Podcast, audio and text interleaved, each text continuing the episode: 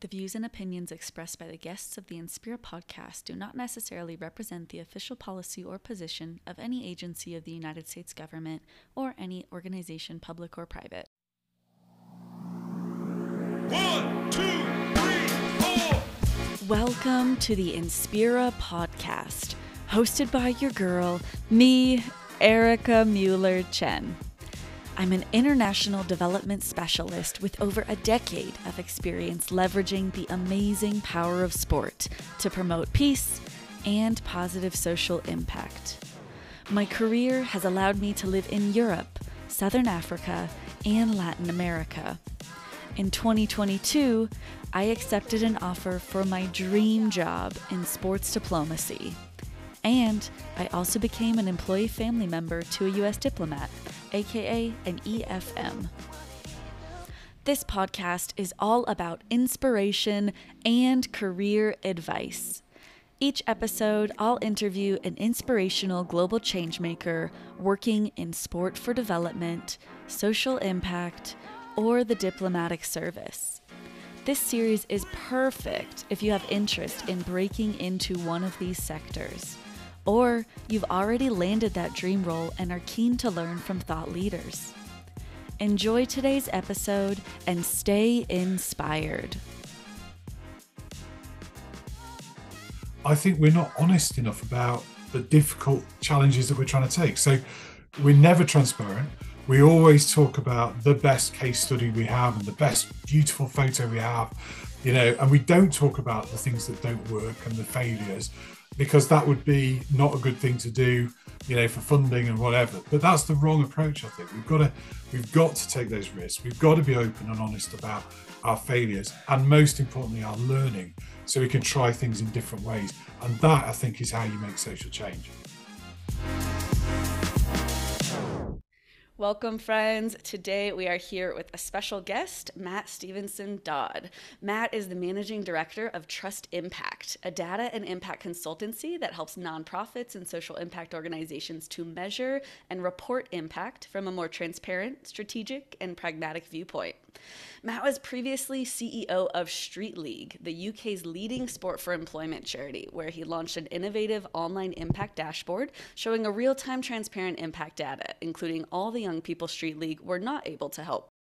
Welcome, Matt. I'm so happy that you're with us. And how are you? Where are you joining us from? Hi, Erika. Um, I'm, I'm really good, thanks. I'm joining you from North Wales in the UK. Um, yeah, it's a bit, bit cold and frosty today, but um, I'm, I'm in good spirits. Excellent.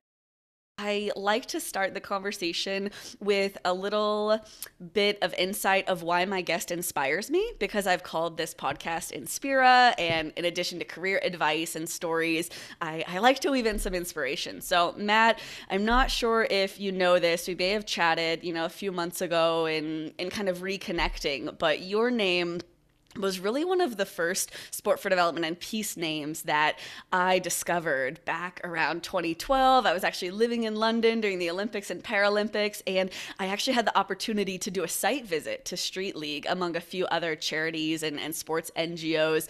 And it just really helped paint a picture of what sport can do for young people, especially regarding upskilling and employment and trust building. And the more that I learned about the space, the more I learned about how you were innovating the space in terms of data and measurement and transparency. And so I'm really privileged to stay connected with you after all of this time and just find out what you've been up to the last 10 years, if not before that, and how your journey journey started and where your journey's going. Thank you. That's lovely. Maybe I can ask you to start off by sharing a little bit more about your career journey and perhaps what led you to focus on impact or on sport for social impact. Yeah, sure. Um, so I think I think the probably key theme to my uh, my career has been about working with young people um, all the way through. It's really inspired me. Um, I'm actually adopted myself, and I've always um, I've always sort of thought, what if I hadn't have been placed with a really great family, uh, you know, and what if I hadn't been allowed to to reach my potential? And I think that's always really inspired me. So when I when I found sort of young people who who need that extra support and need need a better, uh, you know, somebody to sit alongside them and help them. That's been the theme of my my career. Um, I think the other theme is I've, I've always been a bit of a misfit. I've always been quite entrepreneurial. uh, I started off working for the for the local authority for the council, mm-hmm. and uh, they didn't like misfits and they don't like people who don't fit in. So I was I, when I moved into the voluntary sector and um, in, into sort of you know working for charities, I just felt really at home. But I really wanted to try and push the boundaries all the time, just to see whether we could create more social impact could we do things in a better way? Could we understand things better? And that led me into sport for development and then impact measurement and transparency.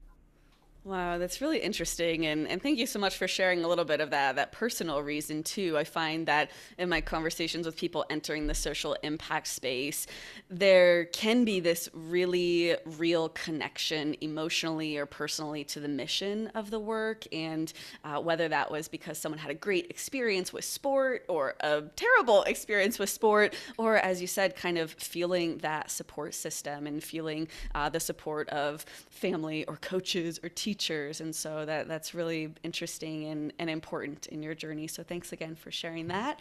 And I'm, I'm curious what you were interested in back in the day. Were, did you envision yourself going on to serve as chief executive for three highly successful impact driven organizations, including a social enterprise and two charities?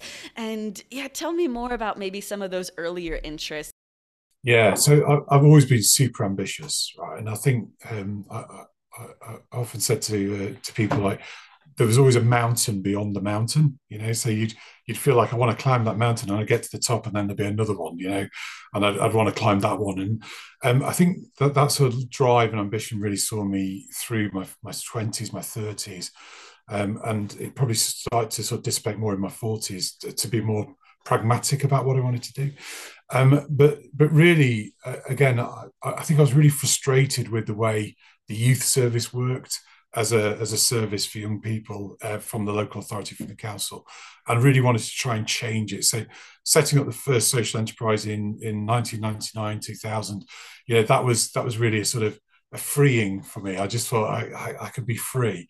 Um, but i suppose that drive and ambition always thought i want to do more i want to go further um, and eventually, you know, getting the job at Street League was just just the pinnacle of my career. I thought it was, it was such an opportunity to do something at a bigger scale, and um, yeah, but the, the, work up towards that was, you know, included doing an MBA and, as, as you said, trying to trying to sort of always push myself to think, how can I go further to help more people, and how can I how can I really make that impact? Mm, and you mentioned not only your ambition, but pushing the limits. And I've heard you talk about risk taking as well. I'm curious if you can speak more to how that's helped you in your career. I mean, I'm making an assumption that's helped you. It's not always perfect, right? I really think if you if you want to make social change, if you genuinely want to make it, you have to take some risks.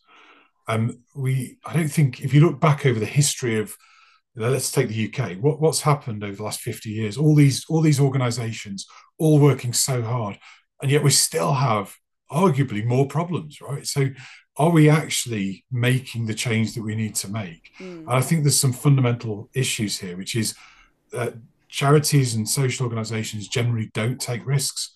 They really try and and you know sort of deliver what they're doing, and they do some brilliant stuff. But generally, risk taking is not part of it because there's a sense that they've got to protect the the charity.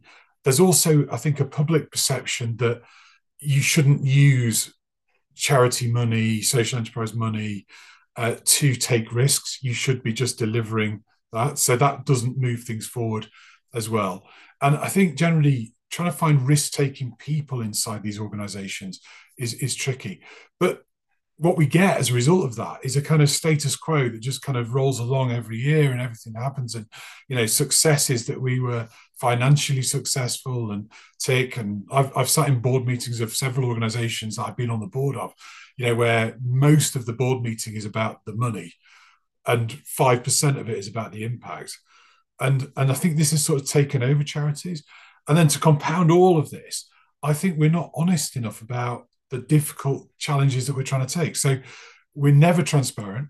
We always talk about the best case study we have and the best beautiful photo we have, you know, and we don't talk about the things that don't work and the failures because that would be not a good thing to do you know, for funding and whatever. But that's the wrong approach. I think we've got to we've got to take those risks. We've got to be open and honest about our failures and most importantly our learning so we can try things in different ways and that i think is how you make social change Mm, I love that. Yeah, that makes a lot of sense. The the value of risk taking, and I'm wondering if perhaps people or organizations in the sector are are risk averse because of experiences where maybe they're talking about failures or maybe they're talking about their doubts and potentially they lose a, a, donor or a supporter because people do want to kind of believe in this incredible unrealistic power of sport right? Like it's so transformational which it can be but to your point it, an organization can really thrive and address problems more directly and more sustainably if we're not just sticking with the status quo, but really reinventing systems in society and serving people in the ways that they need. In thinking about Street League specifically, I would love to know how you got your foot in the door with the organization. Yeah, it's definitely the best job of my, my career.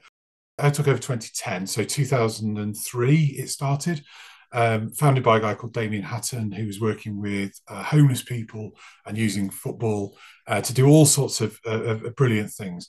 Um, so personally, I absolutely love sport. I, I run, I, I, scuba dive, I, um, I, you know, I mountain bike, I do all sorts of, of, sports. But I'm not the biggest football fan in the world, so I, I don't have a season ticket for a, for a football club. Um, I, I, love I love playing football and taking part in football, but I, I don't sort of I'm not a, fan, a, fanatic, and I thought that was going to be detrimental to me joining Street League. So when I went for the interview, and there was sort of a three stage interview, I, I remember thinking I'm really good on the on the you know the social side and what what uh, what Street League does. But I, I, if they ask me any question about the Premier League or you know any any football or, or anything, I'm going to just fall over. You know, so I spent the weekend with my with my best friend just talking about football. I said, "Tell me everything I need to know about football." And no, uh, uh interestingly, no question came up in the interview process because, and this is what is really fundamental to Street League is, it's about the power of football as an engagement tool but what's most important is what you can do with that with that sport, what you can do with that engagement. And you know, where I I would I've been a youth worker, you know, uh, ten years before I was I joined uh, I joined Street League. That would take like six months to build a relationship of that quality in a youth club. On the pitch, you can do that in days, and I, I was just amazed to watch how quickly these relationships built. Uh, but I was just thinking, my God, you know, that that that young person is hanging off every single word that coach is telling them. What can we do with that relationship to help that young person? What can we do to move that that forward? And that that's what really inspired me. So I went through the interview process and, and thankfully I was selected. Uh, took over from Damien in 2010. Uh, and then I stayed right through until uh, the beginning of 2019. So, so eight and a half years. Quick break here to highlight what I consider to be a fabulous resource that I've created for any listeners out there interested in learning more about the sport for development and peace sector. You've come to the right place. In addition to Inspira podcast episodes that you can listen to, I've created a written resource that you can read, which currently has over 90 items I've curated from my own experience and vetted with other experts in the field. These include databases to find award winning organizations, links to reports, books, and research, as well as recommended newsletters and recorded webinars, all Sport for Dev related. I encourage you to have a look. You can find this resource by visiting my link tree listed in each episode's show notes. Then clicking Erika's Global Resource Hub. That's right, Erika's Global Resource Hub. If you like what you read and what you hear, I'd love it if you could give Inspira a five star review on your chosen podcast platform and write a kind review. That would be so energizing for me, and it would help Inspira reach more ears. Thanks, and back to the show. One thing I also remember from my site visit at Street League, I at the time, so this was a while ago, it was really important that the staff had also experienced the program or like graduated from the program so that they really understood the challenges facing young people in the program. Did you find that that really allowed the the culture of the organization to understand and serve the youth? Yes, I mean undoubtedly. I think if I think about the sort of eight eight and a half years I was there at Street League, the first four years were really built around that model of um, of helping people who had been participants, if they wanted to, to come back and work for us. And it was really interesting. You know, if you put a young person from South London who's been who's grown up there, you know, grown up in in the situations that the young people we're working with has, it's it's just so much more powerful than any of us who haven't had that experience going into that community and and you know uh, just being able to sort of speak with an authentic and and real real sort of voice that that says I've been in the same place as you and now I want to help you. Um, I thought that was that was tremendously powerful. Interestingly, as Street League grew and we had more government contracts and more things sort of driving us, we we were forced to move away from that model. We we actually had to find people who had a level of qualification that the government would approve, and that I think was was quite detrimental to what Street was actually trying to do on, on the ground, because all those people who had brilliant life skills and and lived experience of, of where you know the young people we were working with suddenly found it really tricky to get to the level of qualification. And we had to go through quite a big sort of internal transformation um, to bring those people along with us. And some of them didn't come with us because they just couldn't make that thing. And I, looking back, I think, you know, sometimes that sort of drive for I want to help more people, I want to grow, can be detrimental because it, it, it kind of creates a different culture in the organization where you I, I always always thought we, have moved away a little bit from the grit of youth work, you know, the the thing that's a bit gritty and a bit tricky and a bit difficult towards this more sort of slick corporate style model, which is more about driven by you know funding contracts. And and I often wondered if we'd lost that sort of on the ground, you know, real grit that that I think is super super important.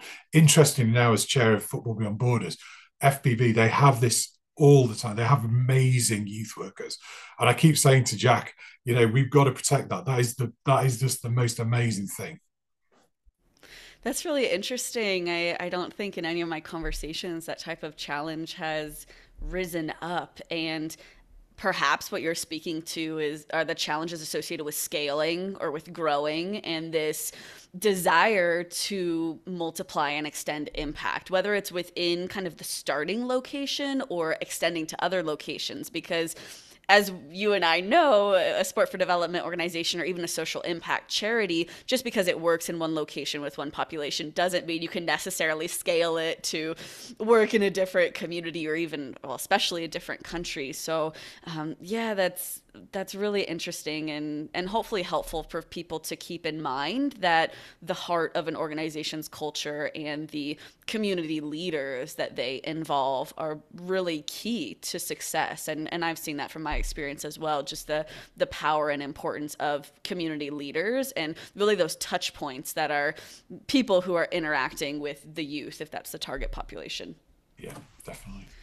And so let's get into a little bit more about monitoring and evaluation, kind of sticking to Street League if it's okay. I remember, and I mentioned hearing about this at the time, and I think there was an article in The Guardian about your work, and the it, it was like a, a revelation that failure, you know, we can learn so much from it, right? And I'm wondering, like, did you expect that kind of response where people were like, oh my goodness? Or were you kind of like, why aren't people like paying attention to failures. Like how did that experience go when you really like introduced that concept or or maybe continue to talk about that concept and and embed it into into your tools and measurement systems at street league? Yeah well, I, I hoped that people would like go wow this is amazing but i, I wasn't sure that that was going to happen. I mean the, the, the background to this is when i joined street league we were we were sort of you know putting out big statements like we you know we helped 2000 3000 people you know and I remember saying internally, how do we know? Like, how do we know that that is 3,000 people? And they were like, well, because it was 2,800 last year. And it's a sort of guess that we're going to grow, you know, by a couple of hundred every year. and there was no real like no real sort of rigor to the to the numbers. And we'd survey 100 people every year out of the 2000, and we'd ask them questions. And of course, you know, 10 of them gave up smoking. So therefore, 10% of participants with street always give up smoking every year. I mean, it's just really not the right, you know, basis for making any statement. So the, the whole idea was to sort of invest in, in monitoring the journey of every young person. So so we, we, you know it cost us quite a bit to put in a, a decent uh, crm system and database and we just track the whole journey of every young person from from saying hello to them right through to did they get a job? Did they stay in a job for six months or more? And it was so interesting. So interesting to see how uh, you know how their journeys went and they were all different. You know most of the time we were successful sometimes we weren't. Why why was that? I got really interested in and so i got about 20 2015 2016 and i said to my chair, we've invested so much money in these systems, right? And we put in, we now put out very, very accurate statements about how successful or unsuccessful we are. But it, it just feels like it makes no difference whatsoever in the sector because you you know the whole sector is just putting out endless sort of numbers and I, it was all getting a bit lost and I, I, was also struck by the fact that every annual report that i read of another organization was only success you know so you, we were brilliant. You turn the next page. We were amazing. You know we did this really well. This is a lovely case study. This happened. It was brilliant. And i, I said to the chair uh, mike who's, who's, who's, a brilliant uh, leader as well i said to him i would really like to do something quite different this year. I'd like to publish an annual report that talks up front about failure rather than talking about success up front um, and so we drafted it. We took it to the board. The board's reaction was just brilliant. They like several members of the board were this is the the weirdest idea that you've ever had. Why would you why would you ever you know i think they knew that I was a risk taker but they were they were saying you know like you said why, why would you put failure out there voluntarily? Why would you tell funders that we haven't done very well here? Um, so uh, we then kind of conversation went on and um, one one of the board members said what i really like about this is when i read it i read the failure part and then I believed all of the success part because you were so open and honest up front. And that swung the conversation then. And uh, the board agreed that we should do this. The, the, stipulation was that I had to ring every funder and just check that they would be okay uh, with with us putting this out, which is which is fair enough. And amazingly, when I picked up the phone, I was thinking this is going to be a really tough conversation. Every single funder said, "This is brilliant. This is what we wanted to see from organisations so long ago. We really, you know, we never get honest answers from organizations when we say, can you tell us what what is going wrong? What can we help with? Because there's this kind of standoff between funders and and and, and organizations where it's like we have to just tell you good news. Um, so so yeah, we published it. I wrote an article for the Guardian, and um, it was really well received. But interestingly, uh, so first of all, our funding increased stakeholder interest increased, Street League's brand increased, everything went went up. Um, and I thought everybody's going to do this now. This is going to be the first of lots of people doing it, and they didn't. It just didn't happen, and that that really surprised me. There's only one or two examples of charities that that did this, and everybody else carried on with the same same old thing. Mm, why do you think more organizations didn't see the value of that? So, I think the old way of doing things still works. So there's still a kind of let's tell a good story and you give us the money and we'll report back in a year's time and we'll tell you everything went really well and you give us some more money and then we do the same again. I think that sort of still works. Um, I think it's dissipating. I think people people are starting to change what the what their expectations are. I, I think people looked at it and thought, I'm nowhere near on the database side or the impact side or the measurements to really be able to confidently do this. So this is like years off for us. I think there's a lot of people like that. I think a lot of people thought impact is super complicated and it's a little department that works, you know, way, way away from the senior team. And we just do what we're doing and then we hope that they're going to produce an impact report for us. So the connections are not there into where, where it should be in strategy. So I think all of those things sort of compound the fact that you've got to be really confident then to take that step forward and say it didn't work. The, the other thing I'd say is there are different types of transparency. So um, we were really honest about when we failed to help young people, but you could argue it in a virtuous way. So you could say we took a risk on on those young people who maybe wouldn't have got a job, but we we tried anyway, and we felt that was the right thing to do. So that turns it into a into a positive, into a virtue. If you if I'd have said, and this didn't happen, but if I'd have said we spent thirty thousand pounds on a website that was a failure, that's more of a sort of internal decision that's not been right. So there, there are different types of of how you can do this. And because we were the first to go out there and say we are the first to say it's it's uh, be transparent, say we failed. We felt that the virtuous approach, when we could actually turn it around and say it, it, it is a, it is a positive, felt like the best first step. Mm.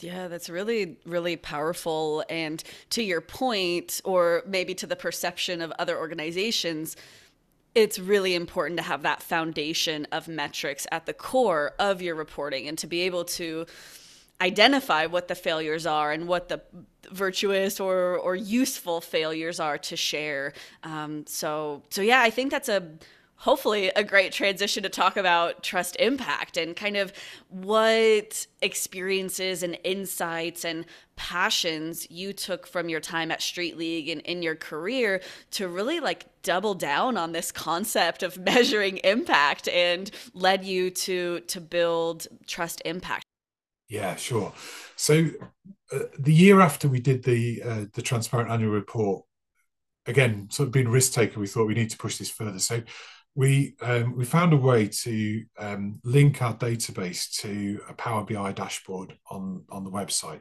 at Street League. So we published the first real time impact dashboard.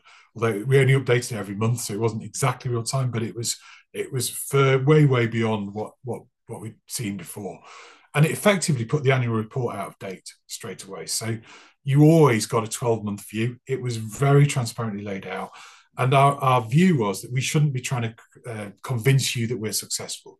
We should be just laying out all of the facts, and you decide whether you think this is a successful or unsuccessful organization. You, you decide. And when we did it, we also felt we're never going to shut the box once we've opened it. So once once we publish our impact live, there will be bad years. And if there's a bad year, it's going on the website. You know, this was this was the sort of tricky thing that you have to go through and talk about.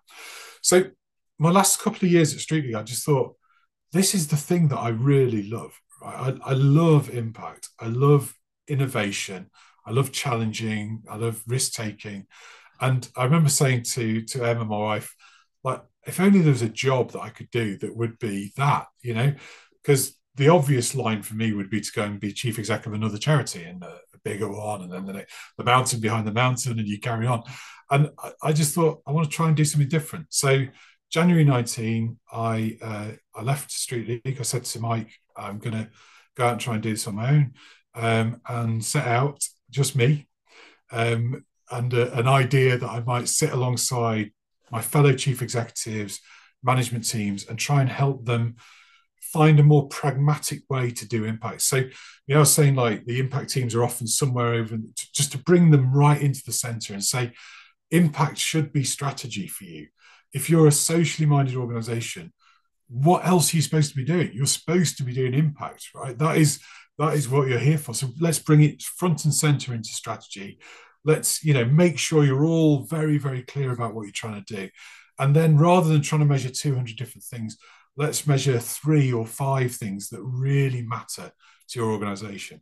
And I, I, sort of took that philosophy, that kind of impact first, keep it simple, be creative, that those three golden rules to organizations and brilliantly and thankfully they they wanted some help with that. So uh, we've we've grown since then. we are nearly four years old now. Uh, we have 30 uh, people working with us.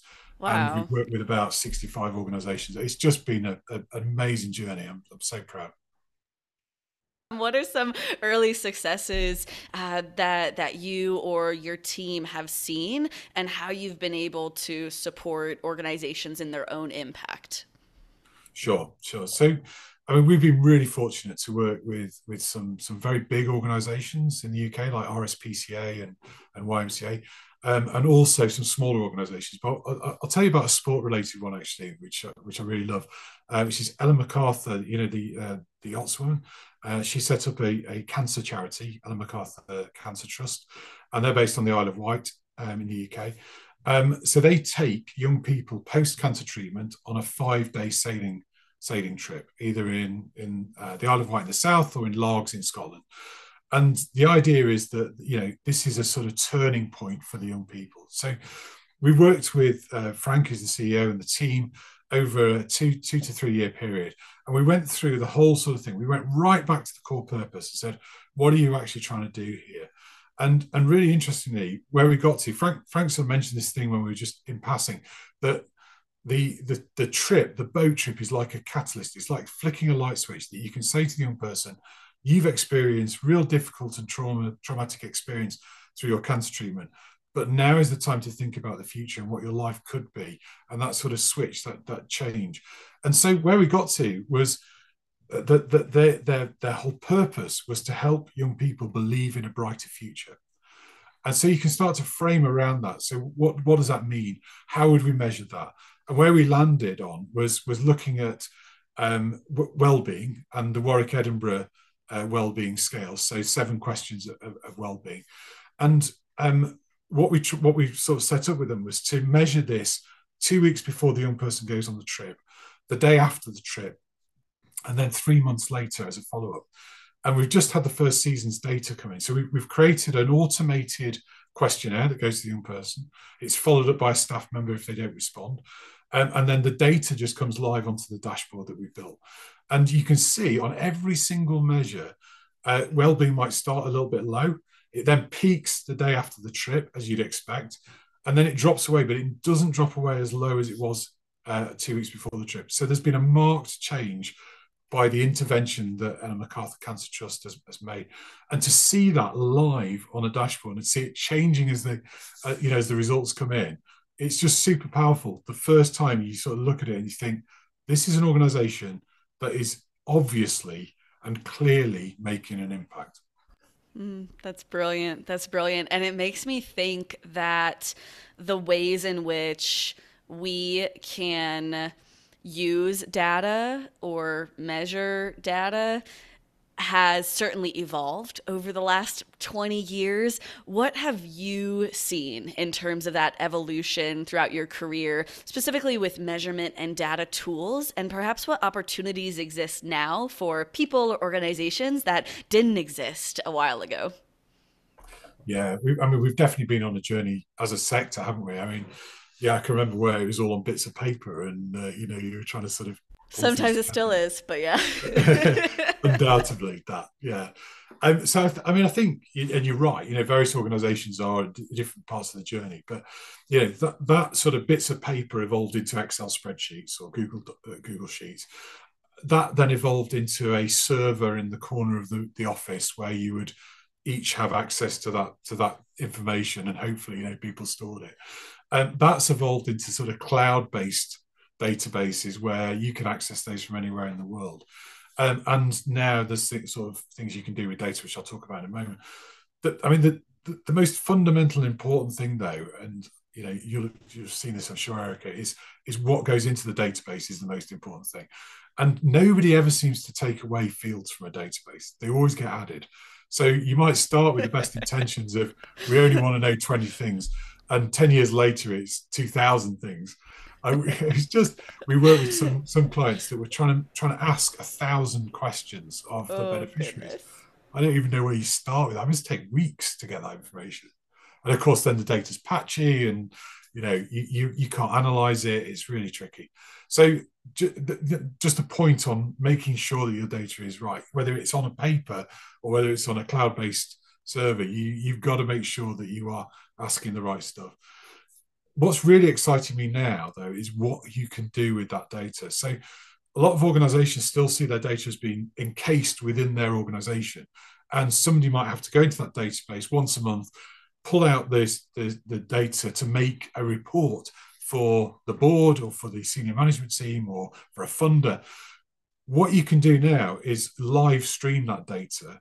So, Trust Impact, we built a platform called uh, Connect Mix Share And the idea is that that connects to your database and then live streams the data to a, a, a Power BI visualization, which is a live live report, or direct to your website, or to another user, maybe a funder, or if you're in a federation, to the head of the federation. So you can you can sort of forget about it. You know, you just do your job, you put your data into your database, and that data is live shared to all sorts of places. That I think is when it's really powerful. And also when you can then mix in government data with that. So we can get live stream from the indices of multiple deprivation, which is you know measure of poverty in the UK. So you can you can look at the postcode of your beneficiary. In, in real time, you can compare that with the government's data on whether they live in a, a, deprived community and you can display that real time straight in straight in front of you and see who are we working with where are they you can map it you know it's really really exciting to me that sort of sharing of data rather than it just being encased in something Mm-hmm. And what advice might you give to organizations who perhaps can't financially afford a trust impact or perhaps even employ a full-time staff to focus on M&E and data? Yeah, so um, there's, there's loads you can do for free. Um, so one of the exercises that we do with clients, all clients, whether big or small, is we ask everybody in the senior team and the board or it might be if you're a small organization, the whole organization, but it usually works with about 20 people. Um, to describe the purpose of the organization in eight words or fewer. So, how can you give me a sentence that says this is what the purpose of our organization is? Interestingly, we've then built an algorithm that, that uh, crunches all that together and gives a score and alignment. But if you look at the statements that everybody gives, you will find, and we found the average alignment is about 45%, only 45%, that because organizations evolve over time and because different people come in with different views and you never really go back and revisit the purpose question people have a different view of what the purpose is. So if you try and measure all of those versions of success you're going to get really complicated very quickly. So that is a starting point which is absolutely free to do go and go and sort of ask those questions we've got a tool on our website that's free if people want to use that um, you can you can then sort of start that process to say, can we come up with a unified eight word purpose statement that really talks to what we do? And it, and it can't be we help people. It has to be quite focused. You have to be able to bring it down.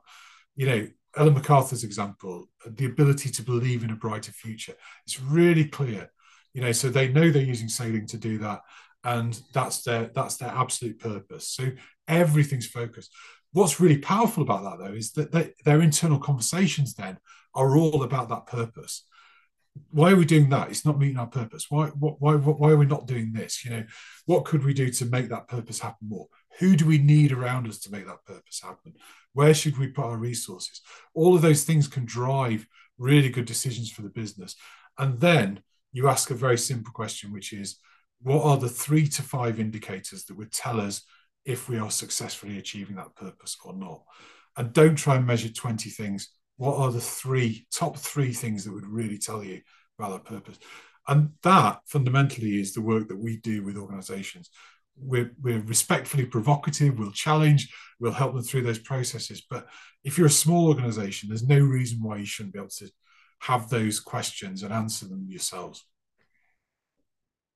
I'll ask you to put your CEO hat on again. And I'm really curious about your reflections, keeping in mind your insights from Trust Impact Now, your insights from Street League, and your insights from your career. In terms of the sport for development and peace sector, what do you hope to see from the sector in the next 10 years in terms of impact?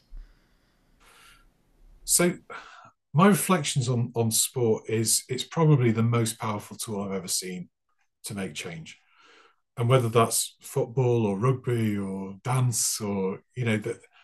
Frankly, the way that it can engage people is just is just so immensely powerful.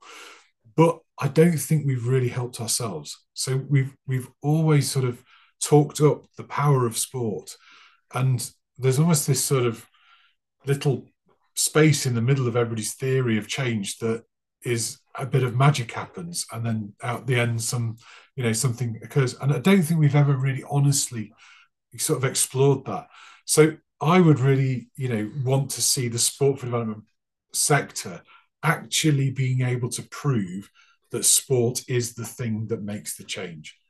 We all fundamentally believe it is. We've all got great anecdotes to say, oh, you know, I worked with this person, it was so powerful. And we've all, anybody who plays sport, you know the effect it has on you. But can we actually prove that? And that's what I'd love to see more, more proper data showing that sport compared with other things is the thing that makes that change. Mm, yeah, yeah, that would be extremely beneficial to the sector, of course. And I know that there's researchers out there looking at these types of topics, and uh, yeah, hopefully, hopefully we can see those types of things in the future. What's next for you, Matt? What are some things that you're excited about? So um, we're doing we're doing loads of stuff on on live data at the moment, which I I think you know it's like just starting to scratch the surface of something that is really powerful. So, um, you know, applications might be like I was saying, uh, you know, dashboards and, and things like that, but you can go beyond that. You can go into um, into analyzing real time data to look at trends and look at where your resources going. You can go into AI. I mean, there's some really interesting things happening in AI at the moment about you know, imagine being able to ask your database to just give you a report and it, and it, and it just gives you the report you want through through AI, through natural language processing. It's just absolutely fascinating that we could be moving just way, way beyond where we are now. And it feels like the sport for development sector, the charity sector, is a little way behind on this. And I think that's what's exciting me at the moment is to help those organizations catch up to where business is because you know you, you can do predictive modeling you can do all sorts of things that that you know we've got an amazing data scientist in our team you know i think if he was just able to, to to just fly and let go you could just say go and do some really amazing stuff data is so so powerful it's going to be here and, and a major part of what we're trying to do i mean imagine in real time if you knew what was and wasn't working for your organization as as you're looking at it so you try something and you look at the data and see whether it's whether it's actually made the difference you think it is. I think we're still too much in this kind of gut feeling. Is it the right thing? And gut feeling is never always right. It's it sort of gives you a guide, but it's never reliable. You know, you've got to, I think, expand that out with with, with data, and that that is really exciting for me. Mm. I, I'm wondering, quick follow up question: Have you used data or measurement? In your own life or in your own career to reflect on you know i won't put you on the spot the ways that maybe you failed but just kind of in evaluating or thinking about your trajectory or your future. Really good question. I i, I think that i've self-analyzed a lot of my career to understand what i did well and what i didn't do well. And that's been particularly useful being chair of Football Beyond Borders, who, you know, when I joined two years ago, it felt like it was in similar space to where Street League was in 2010. They were, you know, very ambitious, very well uh, run organisation, founded by two brilliant people, Jasper and, and, Jack, and you know, really wanted to drive forward. And I, I, it was really useful for me to reflect back on the eight years of growth that we had at Street League, which was phenomenal growth, sometimes 40% a year, um, and think what went right and what didn't go right about that. So that sort of challenge to to think about, yeah, so, I mean, whether that sort of, you know, is is the equivalent of data analysis, I don't know, but it, you know, I think being able to analyze mm. trends, thoughts, you know, results even, because um, undoubtedly Street League was very, very successful, but could it have been better? Could we have done things in different ways? Yes, absolutely.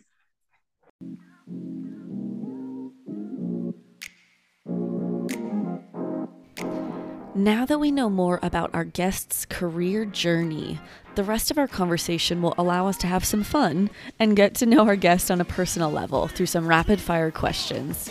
We'll then start to wrap up with pointed questions focused on advice and how our listeners can transform interest into action.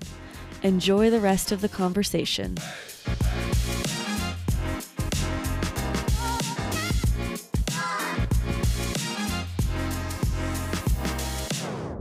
Matt, tell me about your band and your interest in music. I know in the background right now I can see a few guitars. Uh, tell me where does that come from, and are you still in a band? Uh, yes. Um, so I absolutely love music. It's my uh, my first love. Um, I was really lucky um, in uh, 1995 to to get a chance to be in a band with a with a um, few record deal offers and, and things like that. yeah, it was just amazing experience. It was when I did my post grad uh, youth, Mhm. I joined a band as a bass player, and but ever since I've played in in bands, and now I play in a, a covers band here in North Wales called the Bright Lights. Um, and given my age, um, we, we kind of specialise in '90s indie. That's incredible. Well, I was going to mention this after our recording, but I'm going to be in the UK next month. So if the bright lights are playing, you know, let me know because it sounds sounds like a good time. what are some uh, songs that you cover?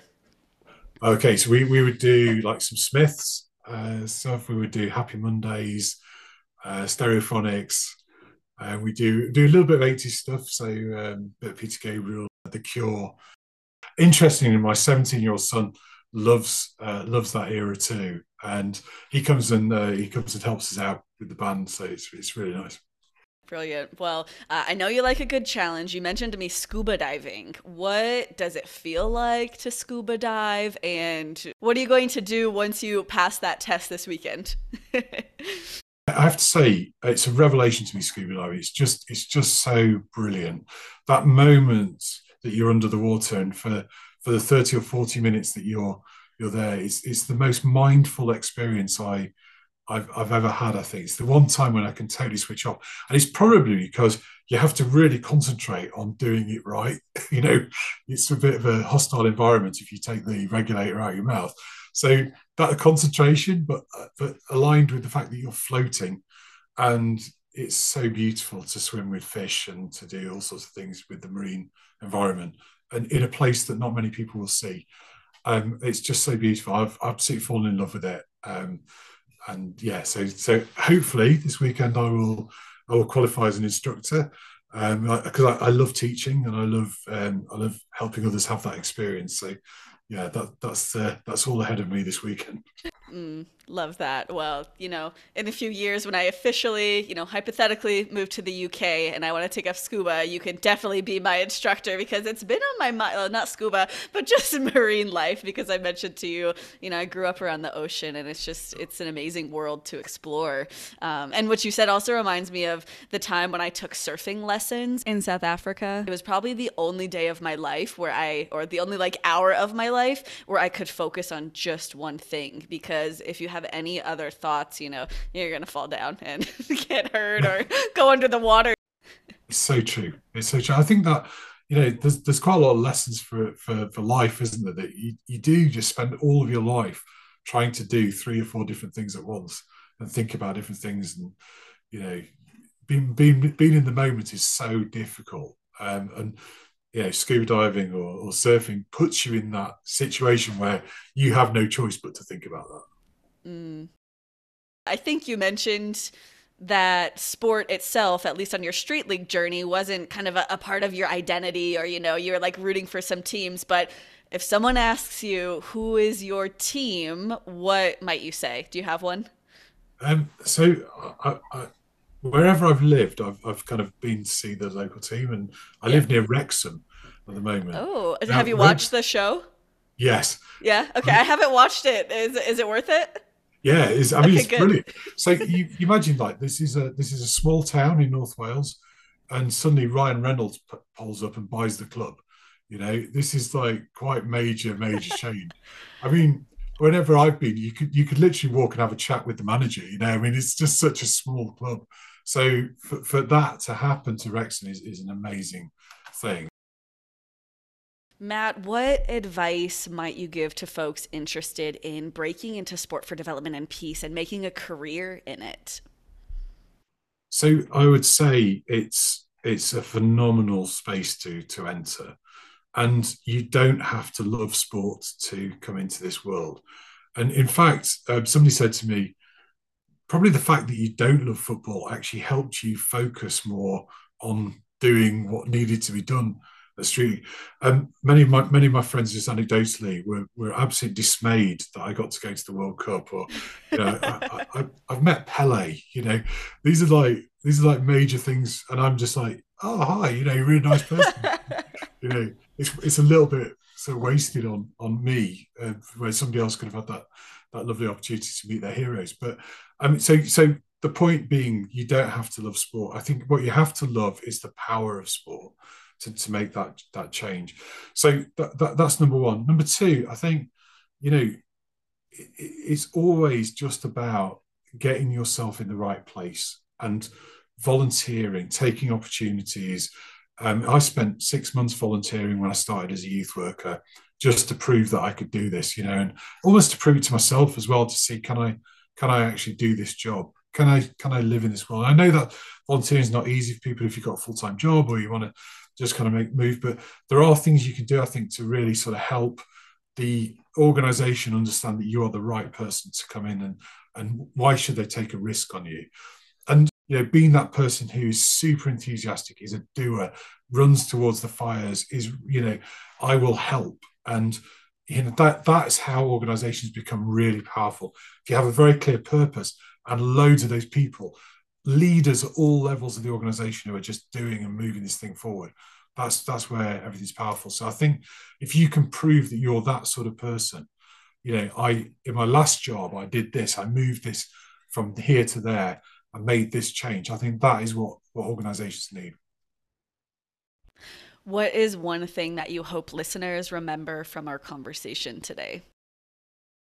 The one most important thing i think is is around purpose i, I would say.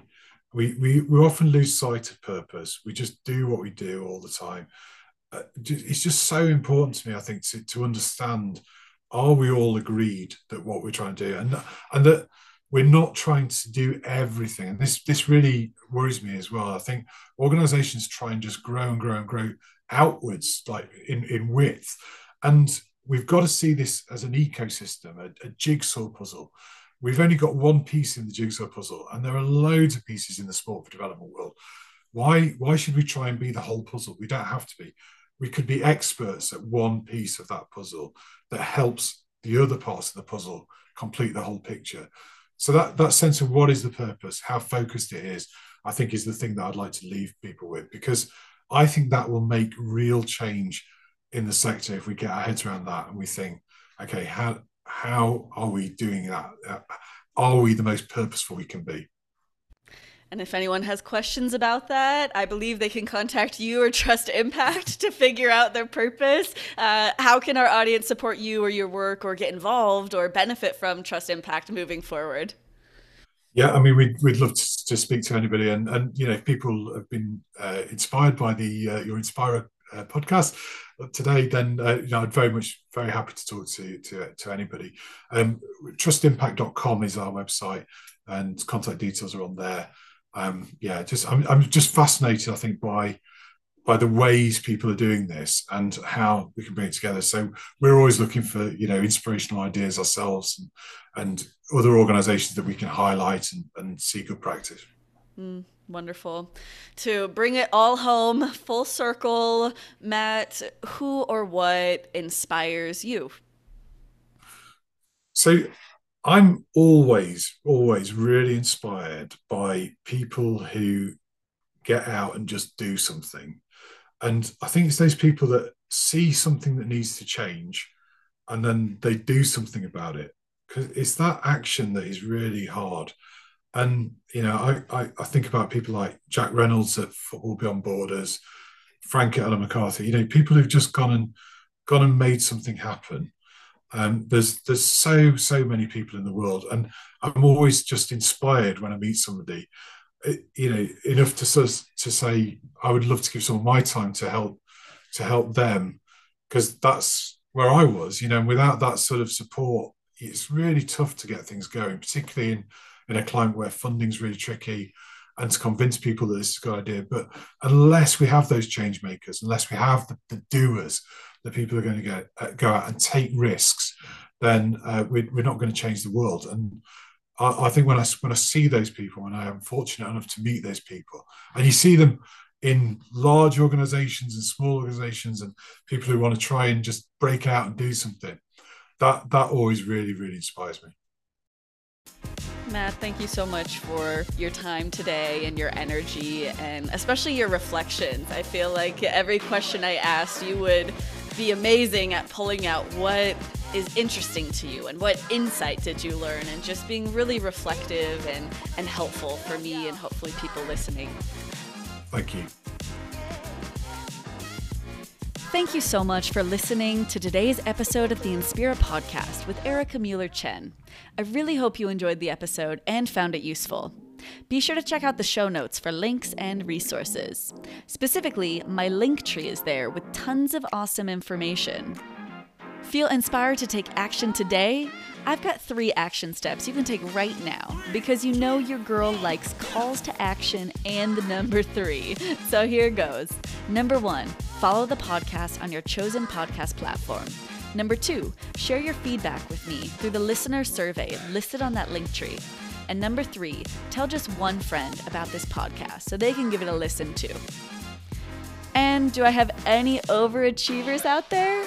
I've got a bonus action step, which is to consider supporting me and making sure this passion project prospers. So, number four, follow the link to buy me a coffee.